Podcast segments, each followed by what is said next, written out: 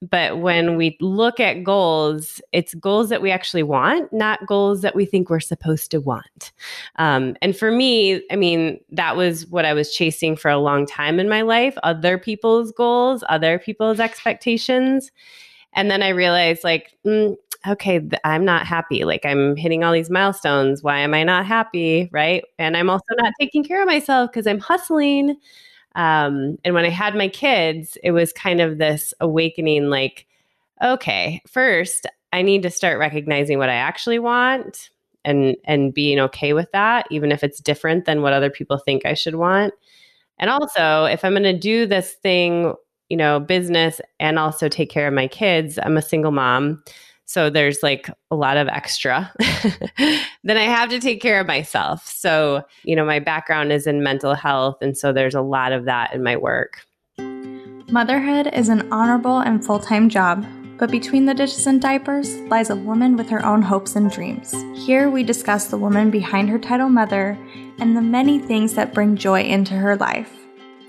I'm your host, Jerica, and welcome to season three of She Has a Name Too. This season is packed with inspirational stories of women just like you and I.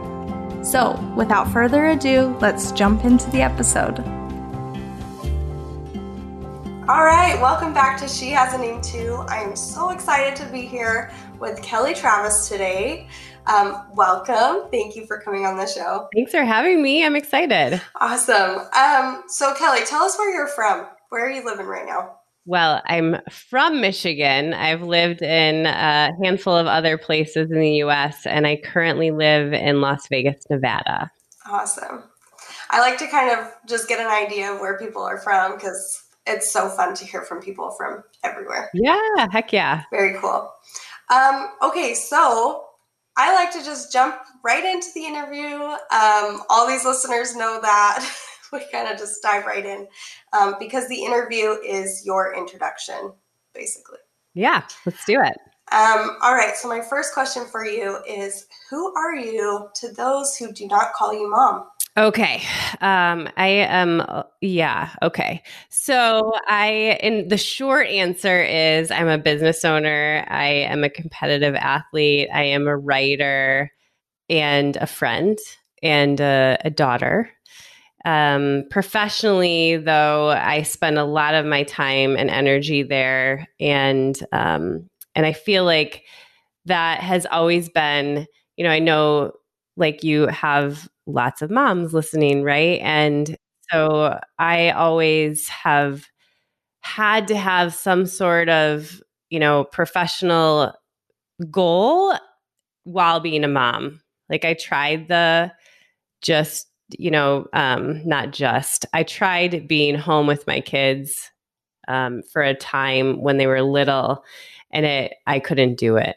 So I give props to all the women who stay home and do that because that is a struggle, mm-hmm. and I, it, I, can't do. I couldn't do it. So um, but I just think that the women that stay home and are doing all of that that just need a lot of credit. Yeah, yeah, thank you. I think that's so true. I mean, we have a lot of women who are entrepreneurs on that listen to this show and we have a lot of stay-at-home moms. And so mm-hmm. yeah, just totally validating those feelings either way. Yes. It's yes. hard being a mom this stage of life is it is difficult. and i think that you know the message is you have to choose mm-hmm. right and there's so much criticism one on one or the other, right? If you choose to work, then you know you're not there enough for your kids, and if you choose to stay home, then why aren't you working? Mm-hmm. Like, let's just all support one another, right? right. Okay, I totally got off your question, but no, that's that's fine. That's so true, though. It's a valid point. Um, is that we should be supporting each other regardless of what we decide to do because let's be honest, like some moms are just better moms if they have eight hours a day to work, to like be yeah. outside of the home. Um, and yeah. they come home and they feel refreshed and like they miss their mm-hmm. kids. Mm-hmm. Um, yep. But there are some moms who really can't leave their kids for eight hours a day. And I totally get yep. that too. That's, yep. Yeah. Either way, it is not easy. Yeah. Nope. yeah. you're a businesswoman. Uh, you have yes. a podcast, right? Yep. So tell mm-hmm. me a little bit about your podcast and what like inspired you to, to get into that.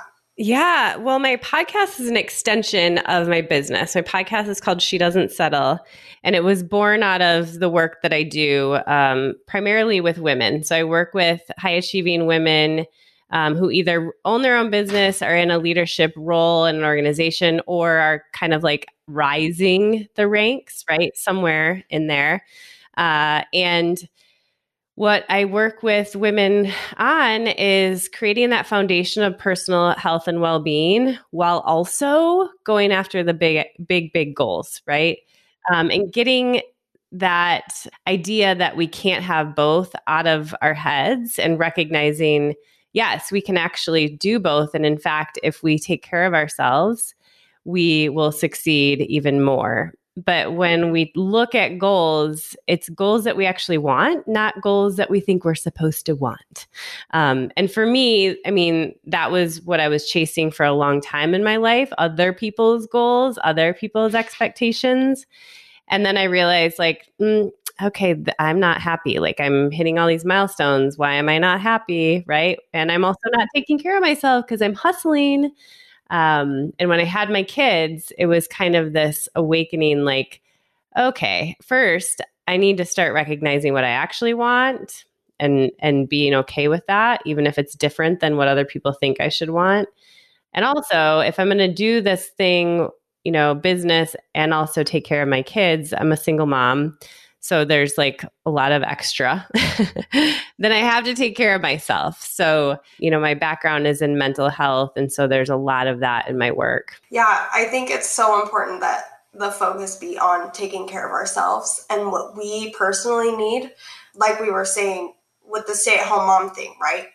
Some moms just can't do it. And some moms really don't want to go to work. And so it's about you and it's not about what your mom wants for you or your aunt or your friend or whatever. It's about what you need. Yeah. Yeah.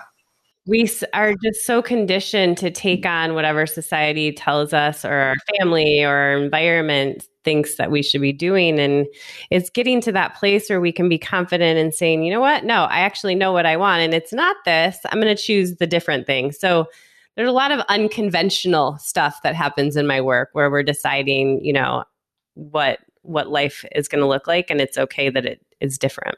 So so how did you kind of come to the conclusion for yourself um, what path you needed to take for your for your own well-being? Yeah, well, I have a long history of things. Um, I'm a recovered anorexic, so I spent some time in the hospital when I was in my 20s. Um, out of you know had to drop out of college and do all that work and and then never really fully recovered. Um, like physically i was healthy but mentally and emotionally not so much even though my work was in that. Um, and i ended up actually getting out of social work and spending 10 years in the publishing industry and climbing the ladder and sitting around the tables with all the old white men and all that fun stuff. And I um, entered into an abusive relationship, uh, had kids with him. And it was right after I became pregnant with my first son that I recognized, you know what, I'm I'm very successful. Everything on the outside looks like I've got it all together, right? Like I was training for the Olympic trials and I was at the top in my industry and all of these things, but I was so unhappy and I was so unhealthy and I remember looking at that the two lines on the pregnancy test and going, okay, Kelly, you got to get it together. Like, this is, you can't, how are you going to bring in another person into this world when you're not taking care of yourself? So I went back and did a lot of work on myself um, in the process. Obviously, nothing happens overnight, right? People will tell us it happens overnight, but it doesn't. Um, and so I gradually made some changes, left my job, started my business. And it wasn't until I was pregnant with my second son and after having him that I realized the last piece of me fully kind of taking care of myself and being in a place where I was healthy was leaving my ex husband. And that was the biggest challenge and the biggest hurdle because of that relationship. Um, but all I needed to hear was the therapist say to me, Kelly, I know you're staying because of your boys, but you need to leave because of your boys. Um, and so that was kind of the moment for me.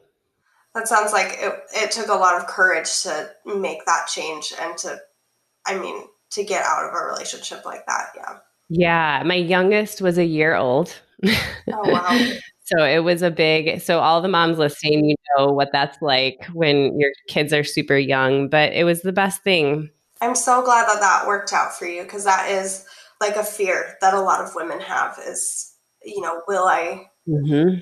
I mean, like you said, I mean, you had climbed the corporate ladder. You you were professional. You looked like you had it all together, and yet still, that's like a a fear that I'm sure crept in. Well, and I felt like I was kind of living a lie because I was working with my clients on all of these things on their well being. And, you know, relationships are a part of our emotional and, and mental well being, right? And physical. And I felt like I was a fraud. Like I was listening to these people, coaching them on different areas of their life. And here I am with this big secret like I'm in this abusive relationship and and so it felt like this weight was lifted when I finally took that. And, you know, there's so much shame associated with leaving any relationship, right? Again, society placing expectations. Um, and so for me, it was how did I step into this, right? How did I let it get this bad? Um, and so I had to do a lot of work around that afterwards. Yeah, and it's it's amazing how society, I mean, shapes everything that we believe, right? We're talking, we'll go back to the stay at home mom thing, right? There are the parts of society that want to push us into being a stay at home mom, or maybe you live in a community that pushes you to work and you don't want to do that. Maybe you live in a society in a small community that pushes you to stay in your marriage no matter what. And I think you really have to figure out what is best for you ultimately. Mm, yep. And that takes like slowing down and asking yourself those hard questions, mm-hmm. which we like to avoid. yeah. Yeah. That's why we have coaches, right? exactly. Exactly. help us answer the or ask the hard questions and help us think about it. Yeah, for sure. So, did you have um when you left your ex-husband, did you have a lot of support? Did you or did you find that it was hard in society to make that yeah. choice? You, you know, I it was a very interesting um, time because I was living. You know, my family didn't live here, um, so I didn't have any family support. Uh, the only reason I felt comfortable leaving was because we had lived in Las Vegas before, moved back east, and had just moved back. So I felt like, okay, I have some, I have people here. Um, so support in terms of helping me with my kids, zero, no support. But emotional support, yes. What was interesting, and I find that a lot of people experience this, is that when people found out we were getting divorced, family, friends came out of the woodwork and saying, we never liked the way he treated you. I remember this specific time, you know, blah, blah, blah. And I'm, I'm thinking, why didn't you say this to me sooner? Right. Because right. I was looking for, you know, some sort of validation that I wasn't crazy. But, you know, it's just everybody goes through it in a different way. So, support um i had to pay for it um you know with my kids but um i did have you know some close friends that were supportive i kind of wanted to transition to i mean talk about support but in among women um i just i loved your episode your most recent one um which i guess by the time this airs it won't be your most recent one. I think it's episode 84 if listeners want to go back and listen to it, it's episode 84. Um, and you talked about the queen bee effect and how supporting women like kind of works great for a little while until someone steps up and starts being more successful than the others. So, can you tell us more about that queen bee effect? Yeah. So, that episode was about like female rivalry and female competition. And um, what I have found in my work and in my own life too, I don't know about you, but uh, you know, there have been periods of time where I've felt like the women in my life or in the organization or wherever have been more of competition than um, a collective community, right? And I did a lot of research for this episode because I do a lot of work inside organizations, and I find that the women who are trying to rise in the ranks aren't getting there like men do. Um, so there might be one female that takes a leadership role, and then that female isn't bringing up other females. Um, and so I looked into a lot of this. And so what I found is there's this concept called the power dead even rule, which basically says that for healthy relationships to be possible between women, they have to, like, their self esteem and their power, their role needs to be similar in weight to the other, right? And so when somebody shifts that balance by either rising in status or achieving a goal first or you know even like in our communities right? Like we see this somebody gets married first or somebody has a kid first right? All of those things they wreck that balance right? Mm-hmm. um, so if it doesn't matter if you're in your 20s or your 60s like this is happening on some level. And so what happens to what you're referencing is then this turns into this queen bee effect right which basically is this you know there's a where there's a woman that's been like promoted in status some way right? And she has to change her behavior toward everyone including the other women in her life to kind of keep that status.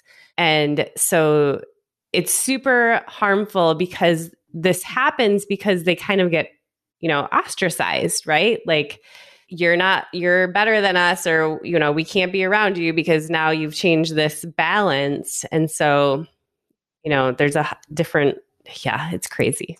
That's so interesting because as i was listening to the episode i was thinking back to high school which i feel like it is most evident in high schools. Um, but i was thinking about how i was never friends with girls ever I just I had a group of guys that I hung out with, and um, I think the hardest part about that for me was that when I got married, I was one of the first married, and then I lost all my friends. Yep. Right. Yep. Mm-hmm. Um, no one wants to be friends. No guys want to be friends with a married girl. It's kind of weird unless they're friends with her husband. So um, yeah, but then as you're talking about the first one to have a baby, the first one, even the first one to have a second baby, uh-huh. I've noticed like that happens. The first one to meet their weight goal or to get a job after maternity leave, whatever it is. All of it. Yeah. Yeah. And, you know, this idea that there's not enough for all of us or that, you know, your changes in your life, your progression means something about my own, right? They're they're not there's no there's zero to do with your journey or and mine, right? And so what has happened is we women have been conditioned to think that we have to compete. Like there's this rivalry, right? Like there's not enough or you know she's there first or you know if I bring these people along with me inside an organization, then their competition and what's that going to mean about my, you know, status? When in fact, if we look at the way men operate, they bring each other up. Like they're just trying to bring the whole herd up, right? How do we keep ourselves together? And um, and so, you know, what we have to recognize is that this is really harmful for us as women, and we're better together, right? Like you know, whether it's as moms or in community or in an organization, like we get stronger if we're working together and supporting one another. And I had a similar experience as you where I had my own insecurities, which then made me have a difficult time developing relationships with women, right? And so um, I also had a lot of male friends, but as we get older, that doesn't really fulfill us in the way that we need that, right? Um, nor is it healthy, as you said, like if you're in a marriage and then you, you know, that's can create a whole bunch of problems. Um, not that it's bad, yeah. but I'm just, um, and so it can get awkward, yeah. even if, even if there aren't any mutual exactly. feelings or anything, yeah. it can be weird. Jealousy is like, human. Like there's yeah. a lot of things that come up, but we need women. They understand us, right? Um, and so I find it funny, and you probably heard me say it in the episode. Like now, my whole career is based on like groups of women, right? Mm-hmm. Because I see how powerful it is and how connected we can become and what happens when we're no longer competing and we're actually supporting one another. Yeah, I think I've come to that realization over the last couple of years. Um, you know, transitioning from, I mean, I got married five years ago, so that's like five and a half years ago. So that's when I felt like I lost all my friends, right? And so I've been trying to transition and like make friends, and we've we've moved a lot. But since we moved to Memphis, I have made this huge group of of women that like we're just this beautiful community that at least so far support each other and and love each other and we have girls nights and things like that and and we talk about how much we miss that how much we need that connection and how much we need that alone time with other women because our husbands don't they don't understand a lot of what we go through. No, and going back to your question, who are you when you're not a mom? I'm a friend. I'm in community with other women. I'm like I'm I'm having these conversations and we lose that when we become moms, right? We we kind of fall like we lose ourselves. We become like we kind of step into that role and then we become so consumed with it, we lose all the other pieces. So that community is so huge. Yeah. And I think too like um when we become a mom, it becomes okay, I'm a mom and I'm a wife and how like how do i balance that? You know the first couple months of being a mom is so difficult on both you and your spouse because it's like how how do i balance my time between you and another tiny human being who's literally dependent on me for life? And so yeah finding that community of women who know exactly how you feel being divided like that that is so crucial i think to a healthy even to a healthy marriage you know you you don't get so tired and burdened Yep. Yeah, you need to have those other outlets. And, you know, for women who are pursuing different goals too, you know, surrounding yourself with people, other women who are also pursuing certain goals or, you know, have shared, you know, experiences or want the same things, that's super helpful. Or don't, right? Like it's both. You can have different perspectives and understand where other women are at and and support that as well. So uh, there's so many good things that come out of it. Yeah. So moral of the story: go find some go find some friends who are women, and um, I mean, create a community. And if you can't find one, make one.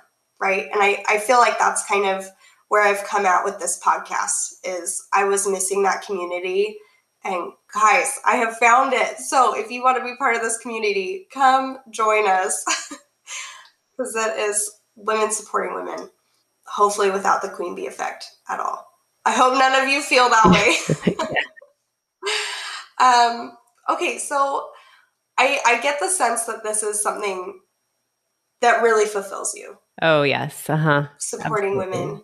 Mm-hmm. Um, so another question that I love to ask my guests is what brings you joy? What what else fulfills you as Kelly? Yeah, well, um, as you've probably picked up on, I like to have a lot of different things I'm pursuing. So, you know, my business is absolutely one of those, but um, I spend a lot of time advocating for mental health, which um, is a huge part of my own journey and um, and really important, especially post 2020, right? Um, where we're at right now. So that's a big thing for me when I have time where I do a lot of that work. Um, I'm a competitive runner. And so, you know, as crazy as it might sound to a lot of your listeners, I really love running and, and um, the pain that it causes. Um, but I love racing. So, you know, that's another community, right? That's where I'm with other women and men who are um, training, and I get to spend time with people. So that brings me so much joy, um, and racing also. Um, and you know, I love playing with my boys. So being outside um, and just experiencing life through their lens, you know, um, reminds me, you know, I'm a very driven, achievement oriented person and I can get hung up in some of that. And so they kind of remind me to slow down and and have fun. Um, and then the other thing that brings me joy is writing. Um, I'm currently writing a memoir. Um, that's just a wonderful outlet for me. Cool. You sound like you're so even keel. Like you have so many different things that kind of, I mean, you have the physical and the mental and the family, you know, goals and passions, right? You have everything. But I don't want your audience to think that I got it all together. like I'm there's we're all kind of a hot mess, yeah. right? Um, and so, you know, I think that recognizing we're human and that life is really freaking hard and having the tools that allow us to feel better and take care of ourselves, right? Whatever that is. It looks different for everybody, but but utilizing those and asking for help when you need it um, super important. Yeah, and taking advantage of the opportunities that you have to do something that you're passionate about, like running if that's mm-hmm. if that's what you're yeah. into. yeah. We I know we have a couple runners, so Good. Okay. Yeah. They get it. They get, they get it. it's my yeah. therapy. So, are you a short distance or a long distance runner? I'm long. I have a marathon actually um, in about oh, 10 fun. days from now. No, wait. Yeah, a little over fun. 10 days. So, um, yeah. I don't know if anyone listening will really care about this, but I'm wondering if you have um, done some of the marathons up in St. George. No, uh-uh, I have not. Okay, because I think we I had another person on the podcast and she's done some. So oh, anyway, cool. awesome. Yeah, it would be a really small world if you guys knew each other, but yeah. anyway, that's fun. Um, cool. So my very last question, and I feel like the whole episode has been really about this, and I hope that people have gotten some sort of wisdom nugget from this whole episode. Um, but what is one last piece of advice that you'd like to share with the listeners? You know, I the biggest gift that I have learned over the course of my life and what has really helped me in the last uh, 10 years is paying attention to what I'm thinking about myself or a certain situation. Um, and I think as moms, especially, we can get in our head and be very critical of ourselves, right? Shame ourselves, feel guilty, all the things. And so the the thing that I teach and the thing that I do regularly is I really try to pay attention to what I'm thinking in specific times of the day and challenge that thought um, if it's negative, which because 85% of our thoughts are negative, it usually is. Um, and so I ask myself, is this thought useful? And then I try to work hard to come up with something that's a little bit better. Because if we can catch that thought and, and change it, we can change how we feel and how we act. Right. And so if I hear myself saying, oh my God, you're such a crappy mom, you screwed that up, which happens a lot and I ask myself, is this thought useful? No. And I can think I'm doing the best I can, right? Then I'm going to move forward in a much different direction than if I had listened to that thought and felt the shame or the guilt and then kind of spiraled after that, right? So I think for everybody listening, ask yourself that question. You're not going to get it all the time. You're not going to hear all of the negatives, but the more you can, the better headspace you'll be in, especially for your kids, right? And for yourself. So that's my takeaway. Perfect. Thank you so much. And thank you for coming on the show, um, sharing your life experience and your research um, about women supporting women. Um, I really, really appreciate that. If um, if the listeners want to find you, where the where can they find you? Yeah. Well, first, thank you for having me. This was super fun. Um, I am on Instagram at Kelly T Health. I have my podcast, She Doesn't Settle, and my website is just kellytravis.net. Thank you for listening. Join the conversation and stay up to date on new episodes on Instagram at She Has a Name Too. And make sure that you check out Kelly's Instagram at Kelly T Health and her podcast, She Doesn't Settle. She Has a Name Too is a production of Mecco Radio. I, Jerica Dennison, was your host and was joined by Kelly Travis today. This episode was edited by Alex Williams.